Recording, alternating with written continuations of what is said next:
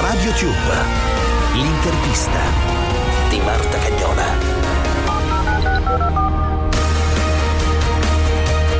Un saluto da Marta Cagnola, è il momento dell'intervista di RadioTube come sempre con i grandi protagonisti dello spettacolo. Auditorium Parco della Musica, Roma. Il 3 novembre Monica Vitti compie 90 anni. Presto in tv Vitti d'arte, Vitti d'amore, il documentario a lei dedicato, presentato alla Festa del Cinema di Roma da Fabrizio Corallo. Sono una quindicina di intervistati e la grande fatica eh, obiettivamente in tutti questi mesi di preparazione, di montaggio, di riprese prima è stata quella di cercare di condensare al massimo per un film della durata di un'ora e venti minuti una quindicina di ore di interviste e una decina, almeno una dozzina di ore di repertori televisivi per cui insomma è stata anche molto faticoso e doloroso perché c'erano alcuni filmati e alcune testimonianze molto molto preziose a cui siamo stati costretti a rinunciare per motivi di tempo e di sintesi. C'è l'attrice ma c'è anche la donna e si capisce quanto lei stessa volesse spiegare la donna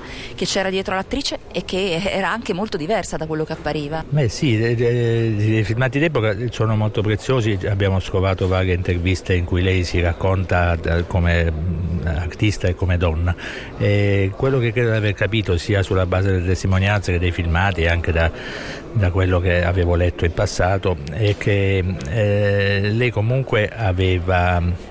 una perfetta sintonia con i suoi tempi. Uscita dall'Accademia ha assecondato la sua vena brillante che i suoi maestri Sergio Tofano e Orazio Costa avevano individuato da subito, ha fatto degli spettacoli teatrali brillanti prima e poi serie drammatici dopo, fino a quando Antonioni non l'ha scoperta eh, regalandole i quattro grandi film della cosiddetta tetralogia dell'incomunicabilità.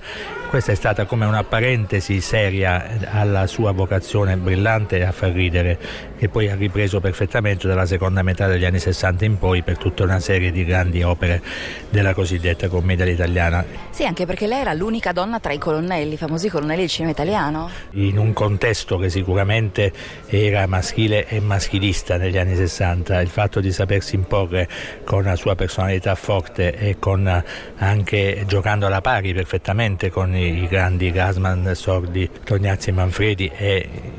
occasionalmente Mastroianni ha significato comunque un sapersi mettere in gioco e saper eh, giocare alla pari, confrontarsi con questi giganti, con questi monumenti, diventandolo a sua volta. Ogni documentario ha la sua voce, in questo caso ovviamente c'è la difficoltà del raccontare una donna che allo stesso tempo c'è ancora, è viva ed è nascosta al nostro sguardo da tanti anni. Questa cosa è innegabile, è, è, un, è un mistero, è un velo che in qualche modo viene raccontato. Eh, sì, eh, verso la fine naturalmente c'è solo un breve accenno al fatto eh, dello straordinario Roberto Russo, il suo marito, che si occupa di lei da 18 anni, da quando eh, ha cominciato a stare chiusa in casa senza poter più uscire ma soprattutto anche in passato, negli anni che avevano vissuto felicemente al di là delle malattie e delle difficoltà. E devo dire che provo una grandissima e sincera ammirazione per lui, per, per come sa amministrare con discrezione e con eh, riservo questa eh, sua continua opera di protezione di, di, Monica che al di là di tutto quello che sappiamo che succede nel mondo dei, dei media con tutta la curiosità, delle volte morbosa, delle volte comunque spacciata per necessità di cronaca, però è comunque il fatto che eh, lui sia stato così eh, integerrimo, integro nel preservarla, eh, ripeto, mi, provoca grande